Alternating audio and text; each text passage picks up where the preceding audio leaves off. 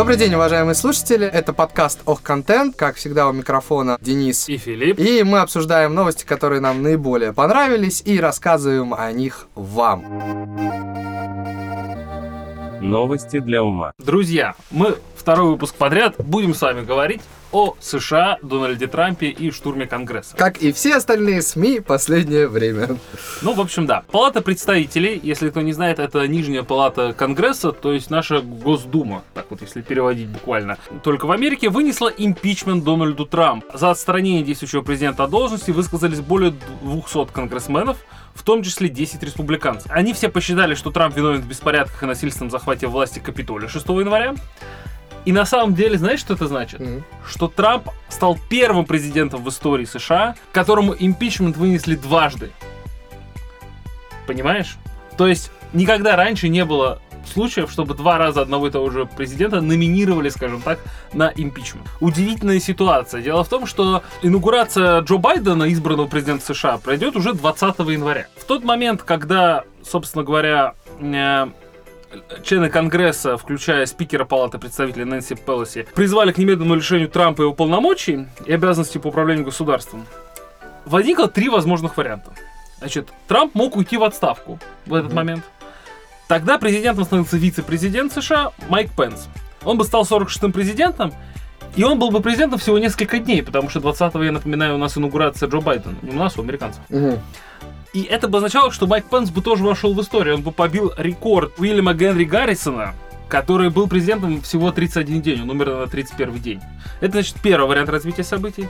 Второй, а, если бы э, его отстранили, Трампа я имею в виду, по 25-й поправке. Дело в том, что есть такое правило, что можно без импичмента отстранить президента, если он ну, болеет или еще что-то в силу каких-то причин, не может исполнять обязанности главы государства. В таком случае, опять же, Пенс был бы принял на себя полномочия и обязанности главы государства, но Трамп оставался действующим президентом, тем не менее. Это было бы историческим прецедентом, такого никогда не было. Но 20 января все равно Байден стал президентом. В случае импичмента, то есть тот путь, по которому, собственно говоря, в результате все и пошло, это самый интересный вариант, потому что сейчас Палата представителей проголосовала за этот импичмент. Теперь это решение должен утвердить Сенат. И мало того, что Сенат базово может просто не утвердить при желании, но есть еще один очень важный момент. Заключается он в том, что Сенат сейчас находится на каникулах. И выйдет он с этих каникул 19 января. То есть за день до инаугурации. Таким образом, очевидно, что до инаугурации просто физически Сенат не успеет подтвердить это решение, и импичмент на самом деле не состоится. Прикольно. Не, на самом деле, а, насколько я знаю, насколько мне объясняли, еще раз я повторюсь о том, что я, в общем, целом человек далекий от политики, да, а, что вот эта вот история про войну республиканцев и демократов, да, и их распределение в верхней, нижней палате и так далее, она очень часто про пугание друг друга, про проявление собственной силы и так далее. Я почти уверен, что как бы делая это, они понимали, что импичмента не будет, но это нужно было для некого самоутверждения, для некого обозначения позиции, для, может быть, поднятия своих сторонников, да, в каком-то настроении определенном. Конечно, после выборов самое то время поднимать сторонников. Да нет, на самом деле история в чем? Трамп планировал до того, как все это случилось, планировал, и это, в общем, не секрет, на следующих выборах президента вновь заявиться и победить на этих выборах оглушительно. Потому что смотрите, какая история в Америке складывается, очень интересно, да? Нужно понимать, коронавирус, он же не только в России, он во всем мире. Америка очень сильно пострадала от коронавируса, но последствия там будут ощутимы не сразу же, а через какое-то время. Примерно в следующие 4 года, то есть как раз весь период правления э, Джо Байдена. Соответственно, что происходит дальше? У Трампа есть большое количество сторонников, которые считают, что он большой молодец, он создал рабочие места, он, значит, сделал Америку снова великой, ну или не успел сделать, ну только потому, что ему не дали, и так далее. И тут приходит демократ Байден, значит, мало того, что все суды Трамп проиграл, а это что значит? Правильно, суды куплены демократами. Так приходит демократический президент, и еще и, значит, страна в, попадает в рецессию, да? То есть, и на самом деле на э, фоне этого Трамп мог бы выглядеть большим молодцом к следующим выборам. Но импичмент, идея его в том, что после импичмента ты же не пойдешь снова в президента. Ну, то есть это вообще невозможно. Я не, не, не думаю, что есть какой-то конституционный запрет, но просто это, ну, бред. Тебя в импичмент отправили. Все, это все равно, что сейчас бы, э, ну, не сейчас, а сразу после того, как Никсон ушел в отставку, он пошел на новые выборы, да, но это невозможно. Поэтому идея это на самом деле в этом. Скажи, что ты думаешь по этому поводу. Ну, во-первых, нет ничего невозможного, что нам доказывал последние годы Дональд Трамп. Да. Вот, в общем и целом. Во-вторых, мне кажется, что по, по какой-то причине, которая мне на самом деле до конца непонятна, начинается не просто борьба, точнее, не начинается, уже давно идет э, борьба двух противодействующих сил, да, а идет некая травля Трампа.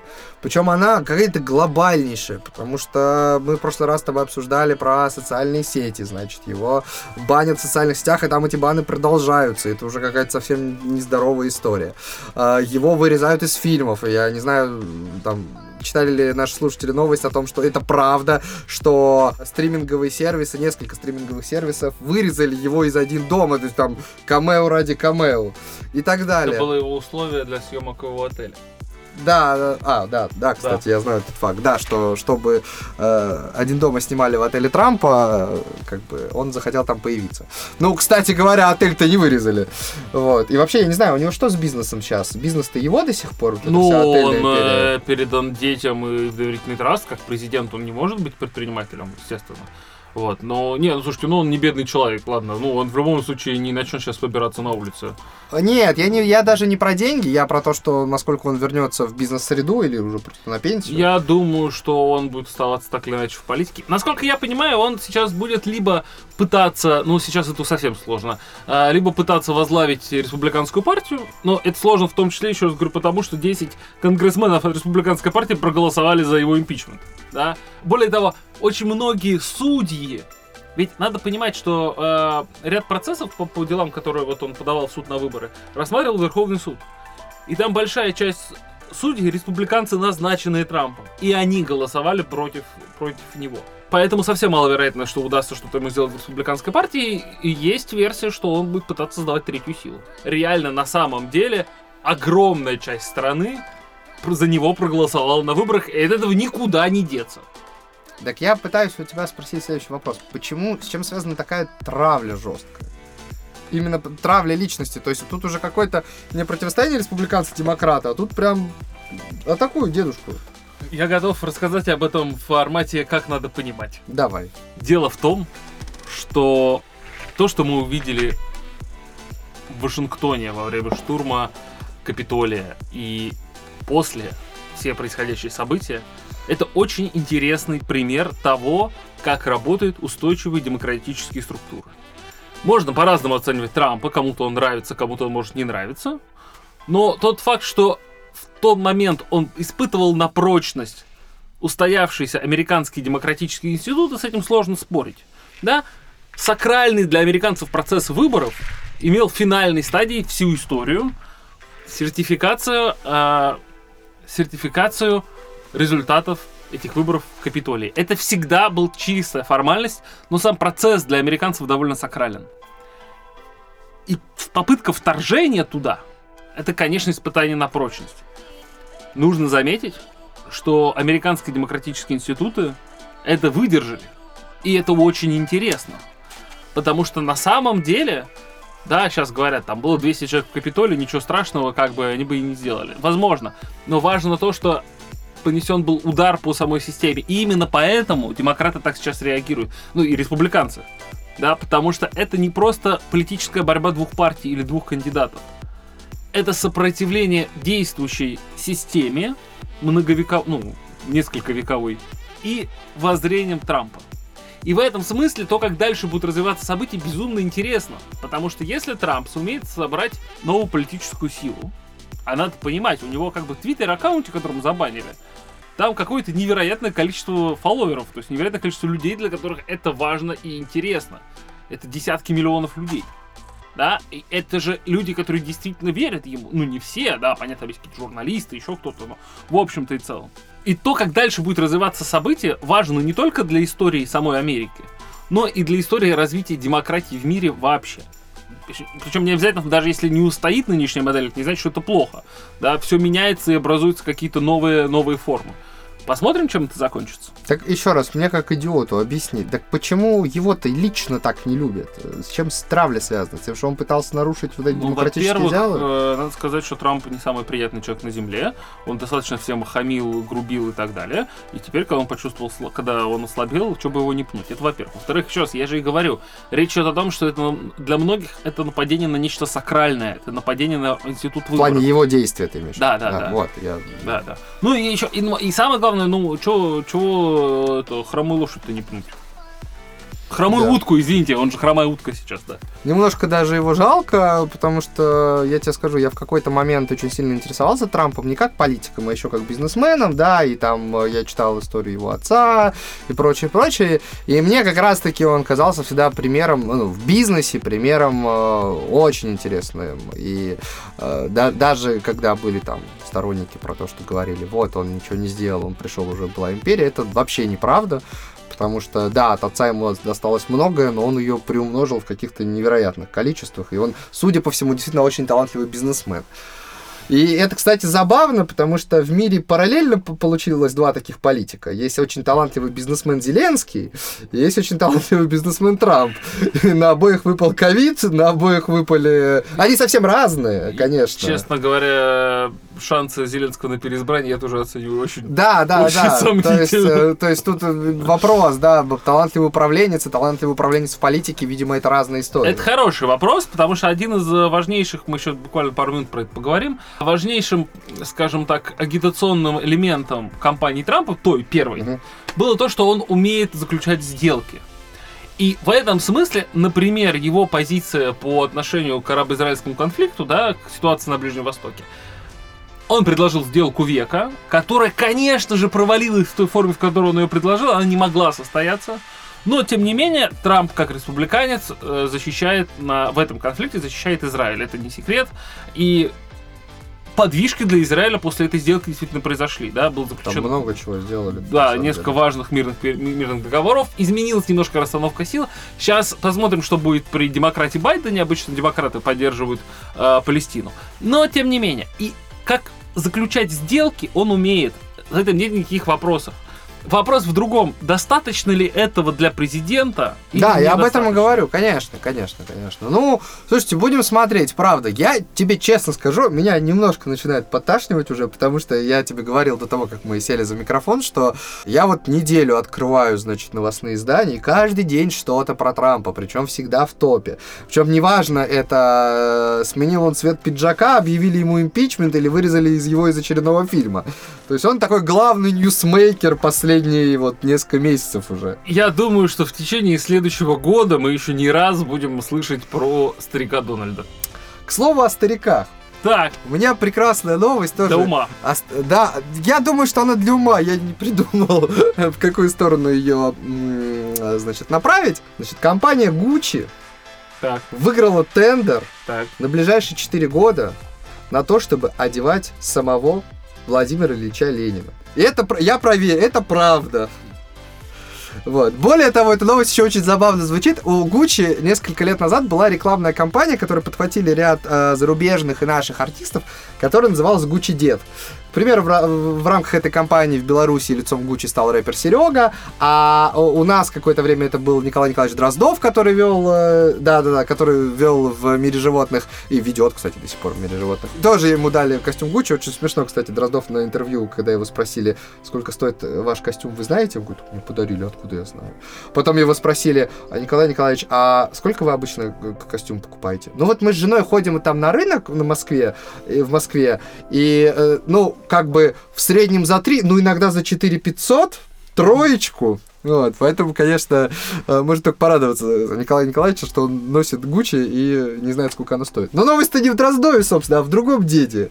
В деде Ленине, которого с этого года по 24 будет одевать компания Гуччи. Нигде не написано, я смотрел, э, не показывают цифру, которая в финале была утверждена, сколько заплатит компания Гуччи, да, за, собственно, стилист, э, за за одевание э, вождя, вот. Но, тем не менее, это факт.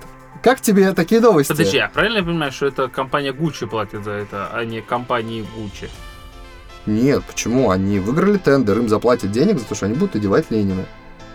Не знаю, я бы на месте правительства, не знаю, кто это называется, правительство России, наверное, а, я бы брал деньги за возможность одевать Ильича. Слушайте, ну это, ну это знаете, как э, э, на чемпионате мира по футболу, я вот не помню в каком году, но, а может быть и каждый год, я, извините, не очень большой поклонник, но я помню, что как-то Кубок мира выносили в сумке от Louis Vuitton. Ну понятно же, что Louis Vuitton заплатил за это огромные деньги. Да, и мне кажется, тут такая же история. В смысле, у вас вождь лежит в нашей одежде, вы что, все покупайте, даже мертвецу к лицу. Я тебе больше Слушай, скажу. отличный рекламный слоган. И, Мертвецу... мертве- и мертвецу к лицу. Отлично, да. Мы ждем ваших э, заказов на рекламу от э, нашего дуэта. А на самом деле, что еще интересно, эту одежду от Гуччи, помимо Отца народов, э, будет носить э, обслуживающий персонал и даже охрана мавзолея. Их всех будет одевать Гуччи. Я вот сейчас задумался, а Ленин отец народов? По-моему, нет. Ну, по крайней мере, так э, сказали на одном из новостных изданий. а может, Я и тут, отец э, народов? э, зачитываю, да. Что сказали Гуччи? Мы очень гордимся Те самые трое Гуччи. Да. А, Мы очень гордимся тем, что именно нам выпала возможность. Вождь мирового пролетариата должен носить одежду самого высокого класса, даже если, даже если его уже нет в живых. Надеемся, что мнение россиян о Гуччи тоже изменится. Это не одежда для богачей, а произведение искусства и часть истории, заявил основатель бренда Гуччо Гуччи. Ну, с последним сложно спорить. Безусловно, одежда от Гуччи, Армани и прочих домов моды, да? Да, да, ну дизайнерских домов. да. дизайнерских домов это искусство и часть истории. А, ну что я могу сказать по этому поводу, Денис? Я могу сказать только одно. Давайте уже захороним, наконец, Ленина. Пожалуйста, нет сил на главной площади страны кладбище. Тем более теперь костюмчик подходящий. Костюмчик подходящий. Вот. Я думаю, что если бросить клич, то множество крупнейших компаний готовы предоставить вам лучшее дерево для гроба, лучшую обивку для обивки гроба, бархат. Вот, бархат для обивки гроба лучший вообще. А, землю хотите... Слушайте, ну, если вы считаете, что Ленин жил, Ленин жив, а самое главное будет жить, давайте похороним его в Израиле на Масленичной горе, в конце концов. Ну, ну, только давайте, ну, не, не надо на Масленичной горе, давайте в России его похороним, сделаем там какой-нибудь музей. Вот, ну, пожалуйста, давайте уже уберем это несчастное тело с главной площади страны, потому что, ну, невозможно. Кстати, из интересного, а, ты знаешь, что есть а, институт, который занимается вот э, поддержанием Да, внешнего да, влияния, да, и да, это да, да. огромные деньги, и на самом деле справедливости ради надо отметить, что это очень сильно продвинуло вообще науку в этой области вперед, потому что это большой институт, который этим конкретно занимается, только этим, естественно, патентует что-то новое и так Я далее. смотрел про это выпуск Алексея Пивоварова, редакции, он делал выпуск Так. про Ленина, про этот институт, причем Я он не смотрел. а, не рассуждал на тему захоронить или не захоронить, он рассуждал на тему того, что как это все вообще происходит, как это содержится и так далее. И меня, честно говоря, там выступали эксперты, ученые и так далее, очень покоребило, покоребил тот момент, когда один из экспертов сказал, и вот в там в какие-то 50-е годы за счет этого мы произвели революцию мумификации в середине 20 века. Да. Революция мумификации. Да. Нахрена нам эта революция? Не, ну послушай, ну ты чего? Ну подожди, ну так можно далеко зайти, знаешь? Я, честно говоря, не, не готов сейчас, но я уверен, что мумификация используется в различных процессах, да, ну не только, не обязательно, не обязательно мавзолей для этого строить. Во-вторых, любое движение науки это позитивно. В смысле, зачем? Слушай, ну когда, когда Ньютон открыл закон тяготения, никто не понимал зачем. Ну и чё, ну хорошо, притягивает Земля. Ну, допустим, дога- и чего теперь мы будем с этим делать знанием? Отлично, мы как ездили на повозках, не взлетали, так и не начали взлетать, продолжаем ездить на повозках. И чё, ну притягивает, да притягивает. Тебе что больше всех надо? Успокойся, ну, ну притягивает, хорошо, молодец, садись пять. Но, но э, любое движение науки, оно дальше открывает какие-то дополнительные горизонты. Поэтому нет, это как раз действительно важная история. Другое дело, что ну, я за уважение к умершим. Пожалуйста, давайте придадим тело земле. Я тоже. Но я тебе еще не все рассказал. Так, Как ты думаешь, кто еще боролся за Юдашкин, право? Не угадал, вот нет, понимаешь? Вот наши люди вообще не борются за Ленина. Армани. Я тебе должен сказать, практически. Значит, за Ленина также бились бренды и в Сен-Лоран, Мгм, и бренд молодежной одежды Supreme. мгм. Что вообще прекрасно. Я прям представил э, Ленина в кедах Суприм.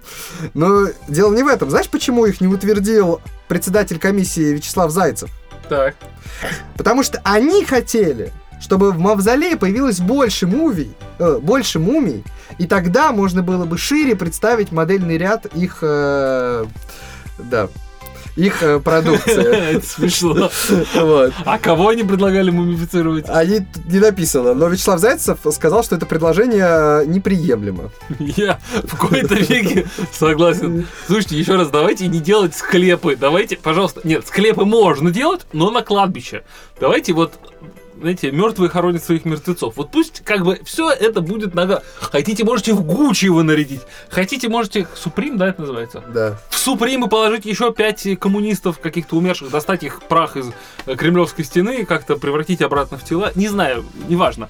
Пожалуйста, давайте захороним тело Ленина. Ну, ну серьезно. Можете даже в мавзолее сделать, только можно на кладбище, а не на главной площади страны. Ну, пожалуйста.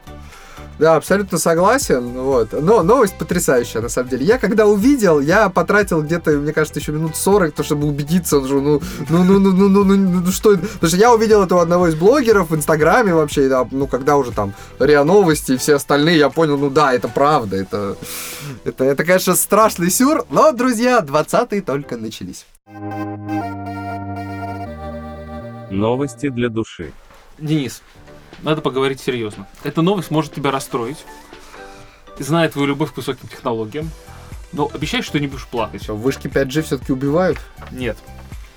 Центр людей и машин Института развития человека Макса Планка опубликовал исследование. Люди не смогут управлять сверхразумными машинами с искусственным интеллектом.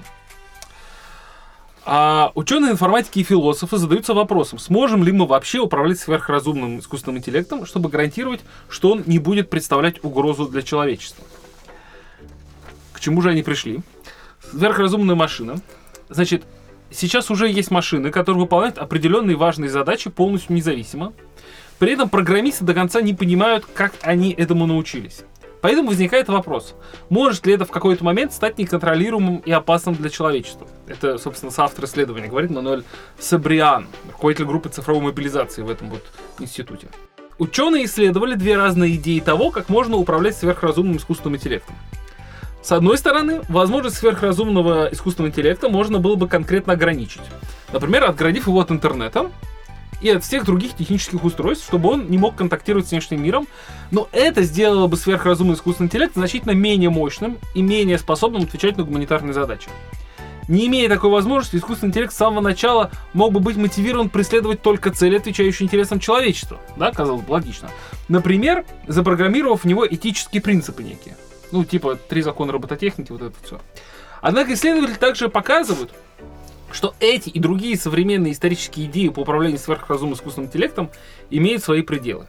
В исследовании команда разработала теоретический алгоритм сдерживания, который гарантирует, что сверхразумный искусственный интеллект не сможет причинить вред людям ни при каких обстоятельствах, сначала моделируя поведение искусственного интеллекта и останавливая его, если он считается вредным. Понимаешь, да? Угу. А, но тщательный анализ показывает, что в нашей нынешней парадигме вычислений такой алгоритм не может быть построен. На основе этих расчетов проблема сдерживания невыполнима, то есть ни один алгоритм не сможет найти решение для определения того, причинит ли искусственный интеллект вред миру или нет. Какой из этого мы делаем вывод? Нам хана. Авторы Терминатора были правы. И еще, да, сотни научно-фантастических историй. Слушай, Э, Петр, понимаете, почему это новость для души, да? Потому что вот я всегда об этом говорю, вот Денис с вами всегда спорит, а я всегда говорю, вот роботы, они не заменят простой человеческой души, понимаете? А я, кстати, с этим утверждением вообще никогда не спорил. Хотя вот я иногда разговариваю с голосовым ассистентом Алиса, и как бы есть сомнения. Реклама щедро проплачена. Да, да, да, да, да. Давайте Яндекс уже заносите нам. Мнение мое, да? Да, конечно. Конечно. Ну, во-первых, э, не новости, я поскольку часто вообще читаю новости, связанные с э, высокими технологиями, да, давно об этом говорится, тем более с тех пор, как активно развиваются нейросети, потому что, да, есть закон робототехники, который говорит нам о том, что, э, ну, должен говорить машине о том, что нельзя приносить вред человеку, да, но здесь, на самом деле, фантасты многое предвосхитили, потому что если появляются сами нейронные соединения ну, искусственные нейронные соединения в мозгу машины, и она как бы додумывает правила, она может его выполнять, вопрос в каком ключе. Да. То есть, условно, посадить людей в прозрачные капсулы очень безопасно. Да. Вот, а, поэтому это, конечно, стремноватенько, Так. с одной стороны. А С другой стороны, а, вопрос, э, что мы этим роботам доверим. Потому что я где-то тут э, видел исследование о том, что технически роботы, роботы могут пройти такой же путь в обществе, какой прошли африканцы в Соединенных Штатах Америки.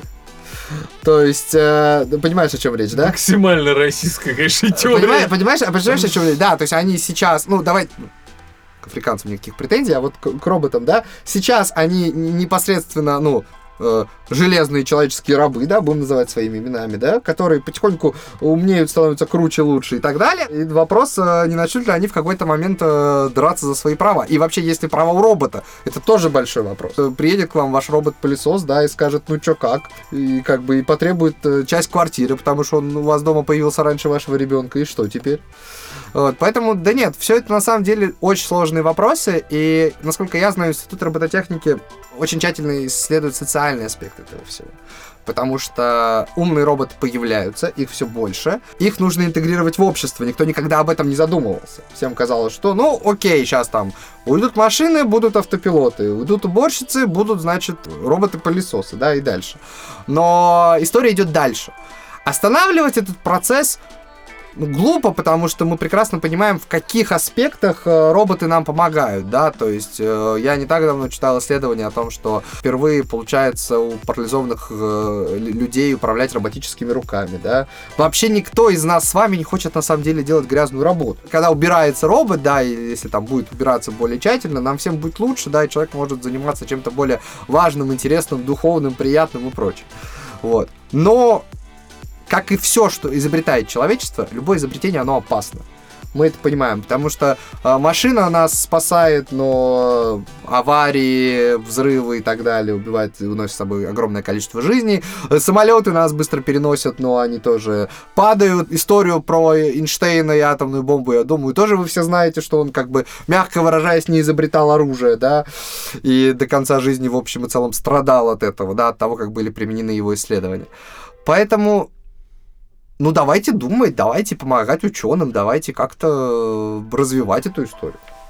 Я не очень понимаю, чем мы должны помогать ученым и развивать эту историю, честно говоря. Нужен механизм. И, а? От меня он нужен. Мне кажется, для этого ученые существуют. Э, Это понятно, но нужна... Не, ну я образно. Потому что сейчас история же не про научные ограничения. Можно вшить в робота блокатор, бомбу, можно и так далее. Это все сделать можно. Вопрос э, в креативе сейчас. Вопрос в том, что как ограничить так, чтобы это ограничение не обойти. Я сейчас выступлю как страшный э, лудит. Я скажу так. Давайте остановимся, друзья.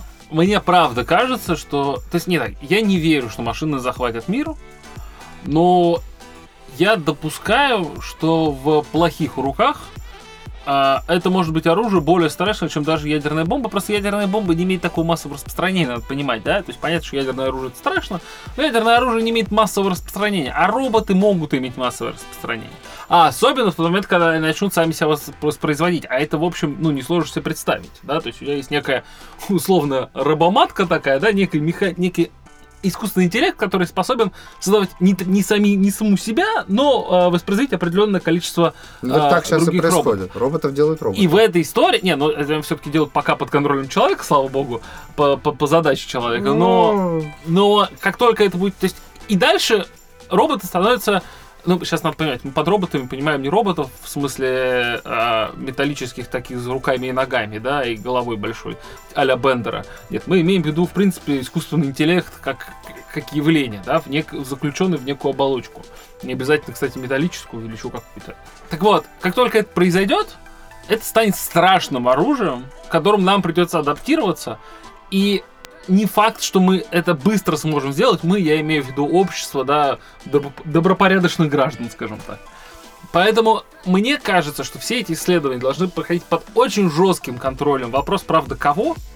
А, ну, видимо, какого-то общественного совета или еще чего-то, потому что на самом деле риски слишком высоки, и, и тут главное не заиграться и вовремя этот вопрос проконтролировать, продержать и установить разумные ограничения. Вот мое мнение. Есть две теории а, на тему того, что как неконтролируемо себя могут повести роботы, да, и а, на самом деле мы всегда говорим только про негативную теорию почему-то, ну, про историю с э, тем, что они начнут развиваться больше людей, да, и поработят как бы нас всех. Но есть другая теория. А. Есть теория о том, что в какой-то момент они действительно станут умнее нас, и захотят нам помочь э, без агрессии, без там инкубаторов, захотят нам помочь, и человечество в той или иной форме эту помощь не примет. Я могу нашим слушателям посоветовать. э, Есть такой э, мультипликационный альманах, называется «Любовь, смерть и роботы». Там в один из первых эпизодов как раз-таки про это. Там показывается постапокалипсис, разрушенный мир, на просторах которого ходят три очень разных робота. И на самом деле весь вот этот что-то там 7-минутный мульт посвящен тому, что они ходят э, как бы ну, на свалке старого мира и рассуждают, а что тут было, а что происходило и так далее. Там живы остались типа только роботы, кошки, там, собаки и так далее. Вот. И в частности там про это много говорится, что идея в том, что мы пытались предостеречь, а люди начали воевать с друг другом и себя нафиг уничтожили. Поэтому тут есть две крайности. Но я тебе скажу, я не готов принимать помощь в таких вопросах от роботов. Прям не готов. Еще раз. Ребят, вот давайте поймем. Есть теория гуманизма, которая говорит о том, что важнее всего человек, да, человеческая жизнь и так далее. Да, поэтому, например, с точки зрения гуманизма, ну, невозможно там дискриминация женщины, дискриминация ребенка. Но, например, возможно дискриминация животного, да, то есть никто не собирается давать собаке права такие же, как у человека. А это, кстати, тоже вопрос такой, потому что как только мы изобретем технологию, позволяющую животным выражать свои мысли и чувства в понятной нам форме, иными словами, как-то воспроизводить звуки или изображать, неважно, вопрос об эмансипации животных, в общем, он там через несколько десятков лет возникнет. Потому что, ну а что, мы что, понимаем, почему нет? Ну а почему нет? И ровно то же самое с роботами. Ребят, очень важно сохранять границы. Это отчасти про то, что мы говорили в прошлом выпуске про Твиттер и свободу слова. Не надо все под одну гребенку. Не надо. Э, не надо свободу слова считать, э, понимать, как я могу говорить, что хочу, мне за это никто не может сделать. Ровно так же не надо идею запрета дискриминации, да, максимально экстраполировать. Я за дискриминацию роботов, потому что и за дискриминацию животных, потому что никто, ни другое, не люди. И воспринимать ни от животных, ни от э, роботов советы, как мне э, решать глобальные проблемы, если вдруг мне их нужно решать, я не планирую. Вопреки таким людям, как ты, через какое-то время, возможно, длительно, появится не новая, а сверхновая этика. И вот они начнут с тобой бороться. Дай бог мы не доживем. Нет, э, ты, понимаешь, ты так это эмоционально говоришь, я вот, ну даже не эмоционально, я не готов, я вот хочу, люди превыше всего и так далее. И мы-то с тобой не спорим, но мы это в, в смысле я и наши многомиллионные слушатели. А вот, э, ну вы же не спорите, ну скажите, не спорим, вот слышал? Вот, а, а я скорее говорю о другом. Что значит остановитесь? Вот ты сказал фразу, остановитесь. Хватит их разрабатывать, хватит изучать. Я же сказал, разработка искусственного интеллекта должна находиться под жестким контролем, наверное, некого общественного совета, ну, потому что это должен быть какой-то открытый процесс для общества, вот, который разработает очень жесткие ограничения. Остановитесь, я говорил в первую очередь, вот в последней части, мы не должны принимать помощь от роботов в этом контексте, как, как от разума, потому что, э, ну, нет идеи равенства робота и человека. Вообще не мо- и не может быть, ну, как явление Ну, не конечно, может не может быть, конечно. не Хотя, вот ты сейчас говоришь, конечно, не может быть. Но я тебе уверяю, что как только... Сверхновая как, этика. Как только интеллект достигнет интеллекта человека или превысит, пойдут люди, которые скажут, ну подождите, а почему нет? Мы уже давно их сами не производим, они производят сами себя. А почему, собственно, мы не можем дать им права? Да, ну и это вопрос, как на него отвечать, кстати, хороший. Да, это мы знаем, э, что благодаря... Ведь вот поймите, идея неотчуждаемых прав человека, того, что все люди рождаются свободными, равными в своих правах, каждый имеет право на жизнь, идея права на жизнь и всего остального, мы имеем благодаря, знаешь чему? Нюрнбергскому процессу. Потому что когда судили э, нацистов, очень быстро встала проблема, их не за что было судить. Да, они нарушали ни одного закона. То есть они действовали строго в рамках законодательства, которое же сами и приняли. И они спрашивали, вы нас за что судите, мы ничего не нарушали. И тогда люди такие, «М, а наверное есть какие-то принципы, которые более важны, чем законы страны. И так появилось национальное право. Вот произойдет такое с роботами, и все, конец человечеству, ребят. Я, не, я, я сам большой апологет прав человека, но я просто против того, чтобы э, эти права экстраполировать дальше. Вот умеешь ты огрустнить любую новость. Да, я тебе для этого здесь и нужен. Я только собрался покупать робот-пылесос, а ты Э, как обычно. Итак, э, новость, которая свежая, и я ее взял для того, чтобы обсудить с тобой целую тему. Компания Sony, Это будет бесконечный подкаст. Так. компания Sony, а именно ее подразделение Sony Pictures, анонсировала на ближайшую весну открытие своего собственного стримингового сервиса Bravia. Sony это была одна из последних крупных кинокомпаний, которые не имели своего стриминга или партнерства с кем-либо. Также в связи с этой новостью несколько крупных компаний. Первый был э, HBO. э, Надо понимать, что HBO это Warner Brothers и так далее. Это большой э, игрок. Второй это Disney со всеми своими дочерними компаниями. Объявили о том, что они будут, значит, в этом году пробовать модель, и уже начали ее пробовать, когда новое кино выходит одновременно в кинотеатрах и на стриминговых платформах. Кинотеатры, конечно же, взвыли. И многие в прошлом году разорились, некоторые, значит, еще живы и борются. Ну вот э, часть крупных американских сетей отчитались, что они заработали только 30% от того, что им необходимо для существования сети в принципе.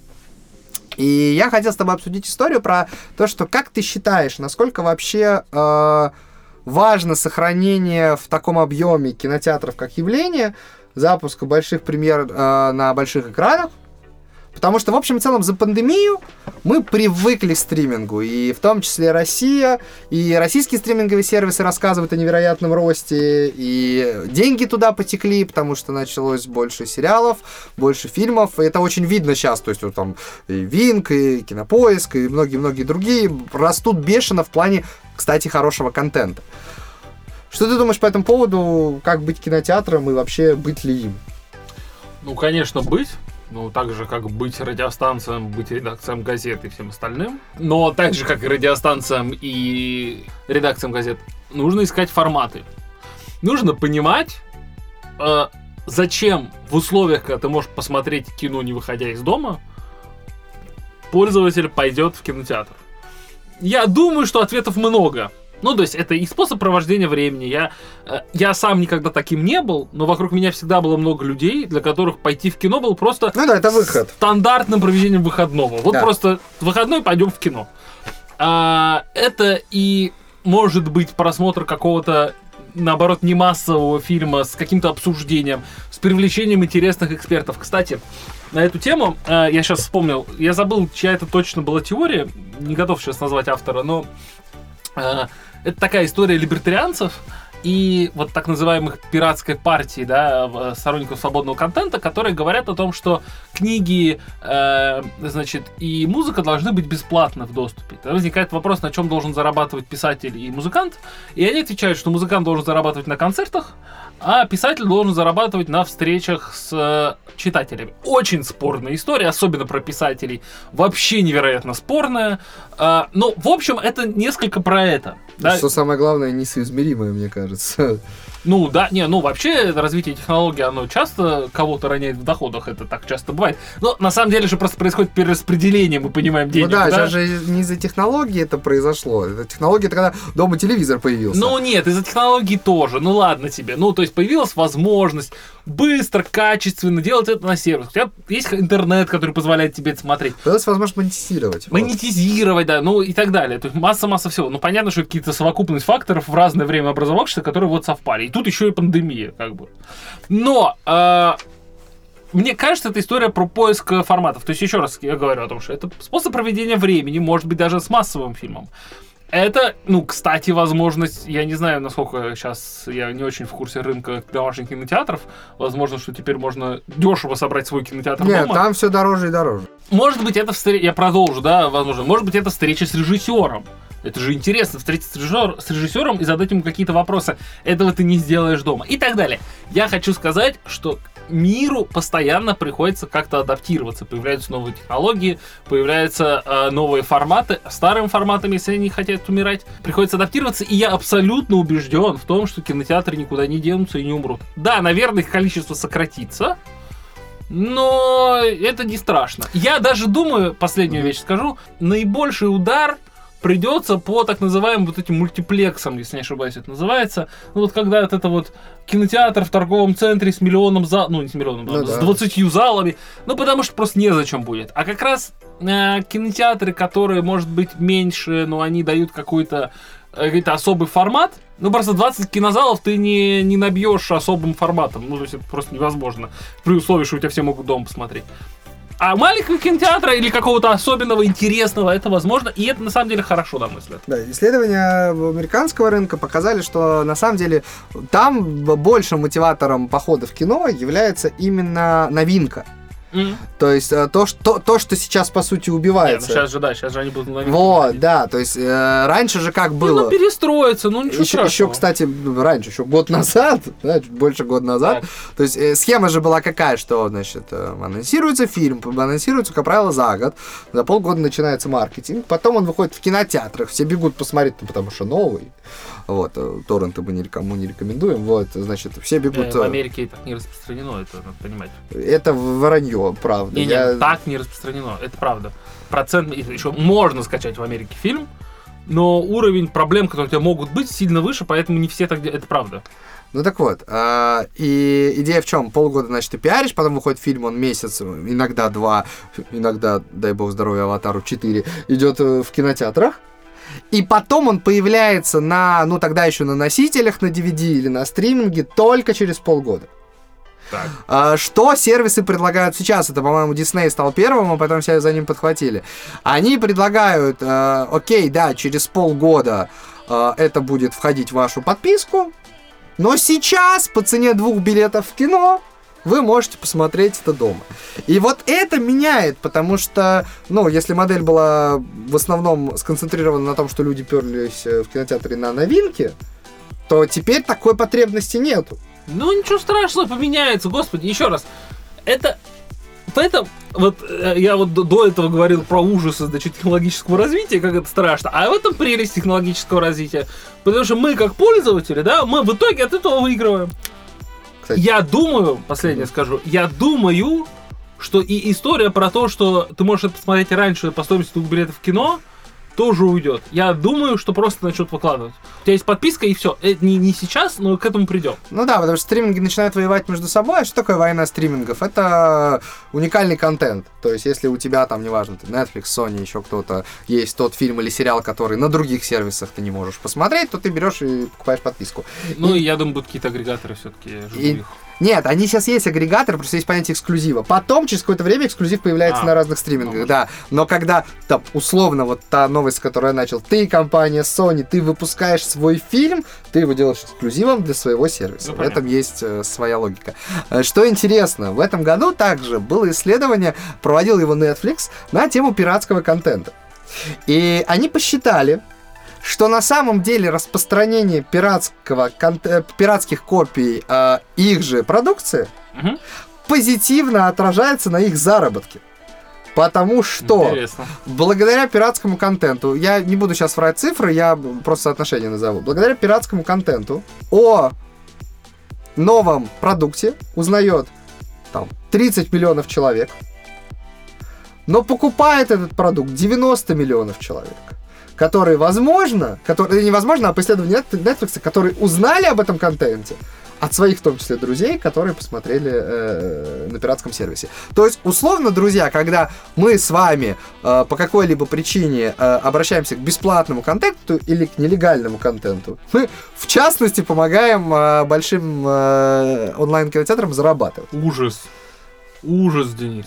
Я не- мы не призываем ни в коем случае. Значит, вот. мы, не то, что мы не призываем, а я еще и осуждаю всячески. Вот. но я вам скажу честно, сейчас я, я должен про это сказать.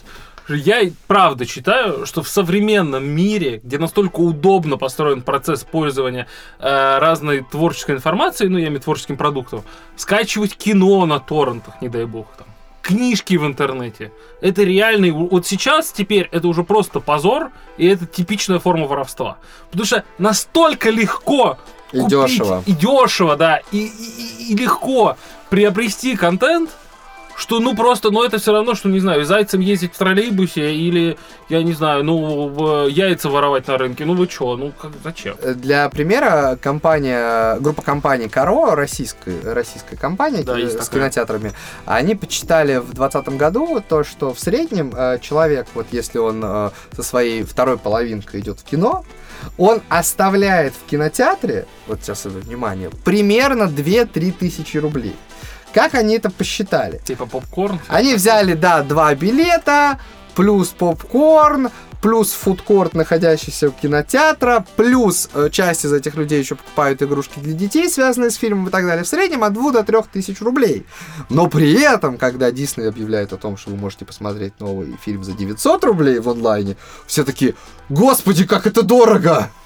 Ну, это да. То есть, короче, поэтому э, новость, в смысле, мне правда жаль кинотеатры, мне всегда жалко бизнес, который по каким-то причинам начинает загибаться. Ну, в общем, да, я да. считаю, что для общества в целом новость позитивная. Ну, в чем ты абсолютно прав, это в том, что для нас, как для потребителей контента, это однозначно позитивно, потому что будет крутая конкуренция, будет Да. больше хорошего контента. Уже сейчас видно, а, недавно читал аналитику, и это на самом деле правда, и это приятно удивляет в нашей с вами любимой стране России, да, а, за только за 2020 год а, поток денег а, спонсирования стриминговых проектов и сериалов увеличился в 4 раза. М. И хорошего контента стало правда много. Поэтому, А еще знаешь, о чем я подумал? да. Это, кстати, интересная мысль. Вот э, кинотеатр еще недавно было таким супер массовым местом. А если все пойдет так, как я себе это представляю, то оно станет значительно менее массовым и в какой-то степени даже элитным. Ну, то есть будет вот как театр сейчас, да? Ведь когда-то, надо понимать, театр был очень массовой историей. В общем, никаких особо развлечений, кроме театра, не было, поэтому была также нормальная история на, ну, там, окей, дороже, поэтому, может, не на выходные, ну, там, раз в месяц ходить в театр было просто какой-то рутиной. Сейчас все-таки театр это некое элитарное место.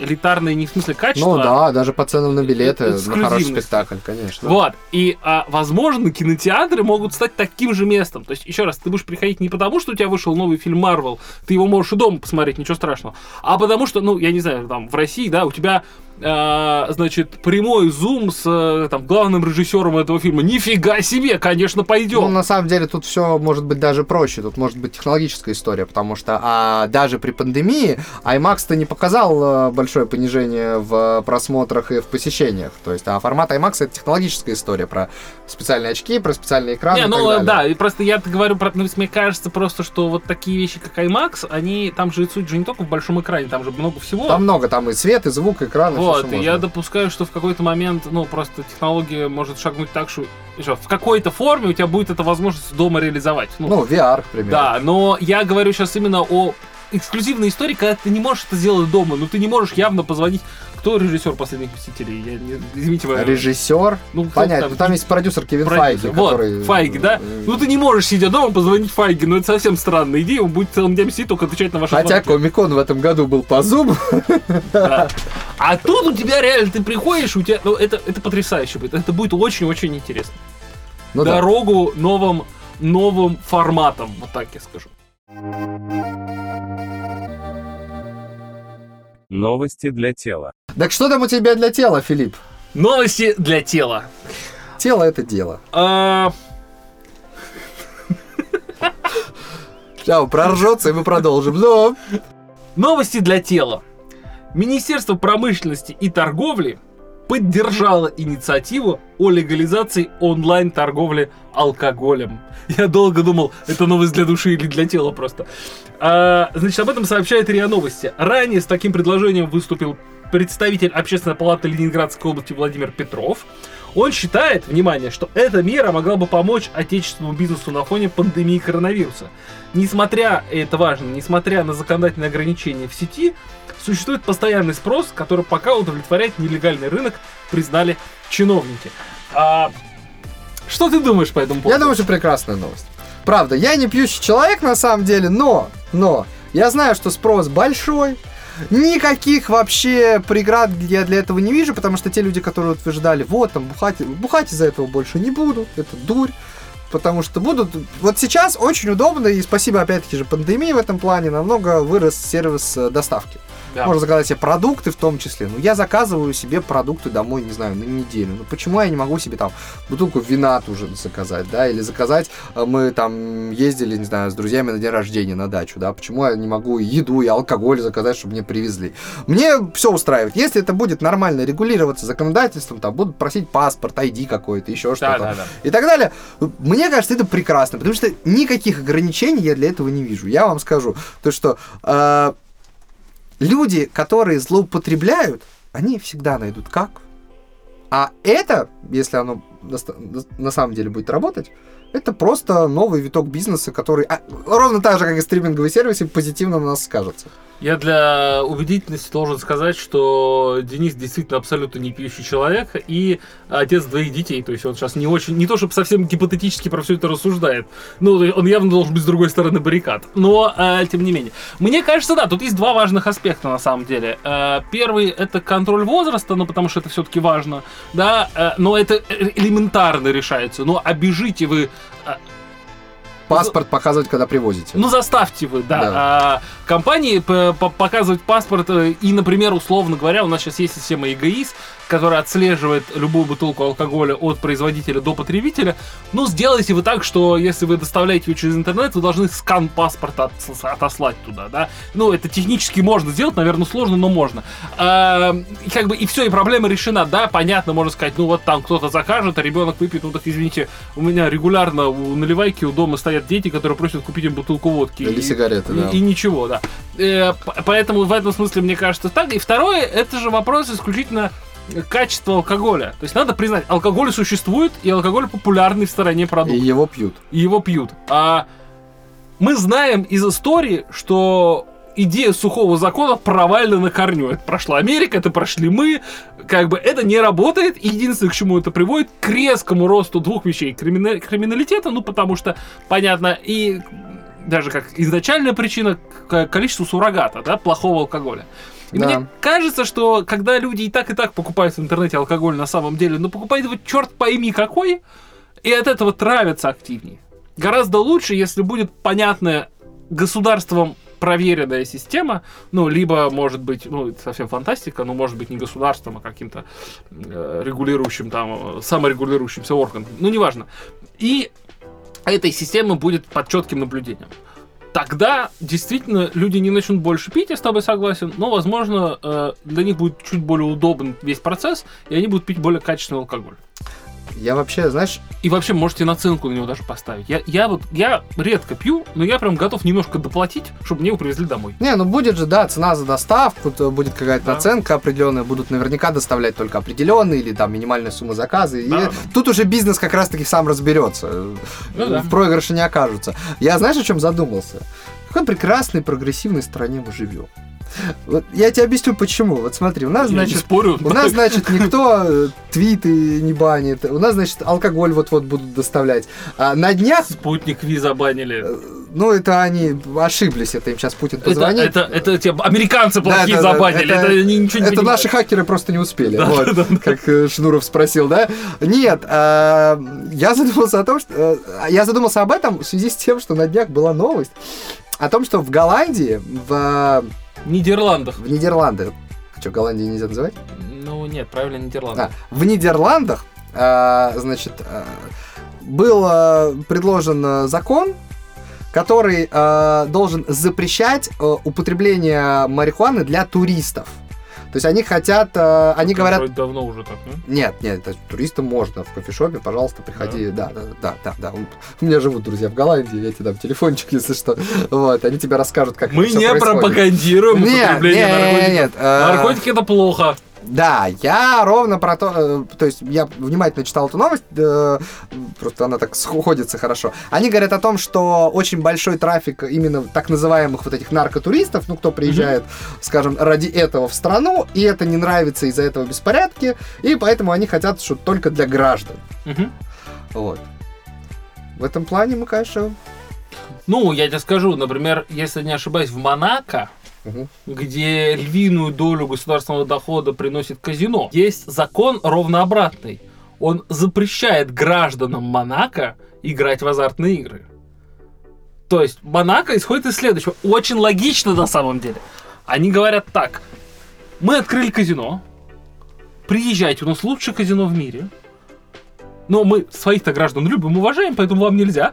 А туристы, ну, нам же, собственно, не жалко, это ваша ответственность, делайте, что хотите.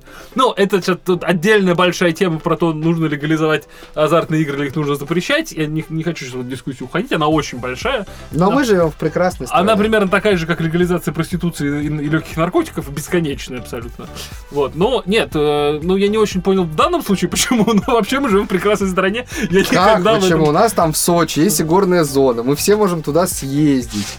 Нам Ты никто видел, не ту- ты запрещает. видел ту горную зону, скажи? Да, у меня есть друзья, которые регулярно Ну, летают. что, там большая горная зона? Да, там есть крутые казино, но вопрос цены. Там есть, там есть дорогущие крутые казино. Мне не так давно Все показывали. мои друзья, которые э, работают, ну, которые много играют, скажем Ага. так, говорят, что э, ехать в Сочи вообще нерелевантно, потому что там почти ничего нет. То есть там действительно казино, но оно совершенно не, не, не в адеквате каком-то. И, в общем, знаете, это, это история про сухой закон, да? И гораздо проще, подпольно, в, значит, в городах России разных, в зависимости от, играть, и там все отлично проходит, и все хорошо. Я не был в казино в Сочи, но те фотографии, которые я видел буквально недавно, ребята оттуда вернулись. Ну, по крайней мере, по интерьеру, по э, А это как бы людей. главное в казино, Не, как ну имеется в виду, что такое картинка вегасовская. Презентабельно, ты хочешь сказать. Да, да, да, да, это все презентабельно, красиво и хорошо выглядит, вот, э, поэтому почему нет? Ну что, у нас на этом все? На этом все, друзья. Спасибо большое, что вы нас послушали. Я должен сказать все-таки одну вещь. А, Он не может не сказать. Некоторые, возможно, из наших слушателей, которые будут это слушать, удивятся подбору новостей и отсутствию одной важной новости. Новости, связанные с Навальным, мы не стали использовать специально, поскольку в день, когда мы пишем этот выпуск, мы еще не знаем, что будет, когда он прилетит. А вы, когда будете его слушать, уже будете знать. Соответственно, мы сейчас порассуждаем с Денисом, что будет, а потом окажется не так, и что мы будем дураками. Поэтому, чтобы не быть дураками, мы прочитаем об этом в ваших комментариях. Да. А, кстати, не, не забывайте оставлять комментарии и ставить лайки и подписываться. Да, подписывайтесь на нас на всех платформах, на которых вы нас слушаете и находите. Если вы хотите услышать нас на платформах, на которых нас еще нет, скажите нам об этом, мы постараемся это исправить.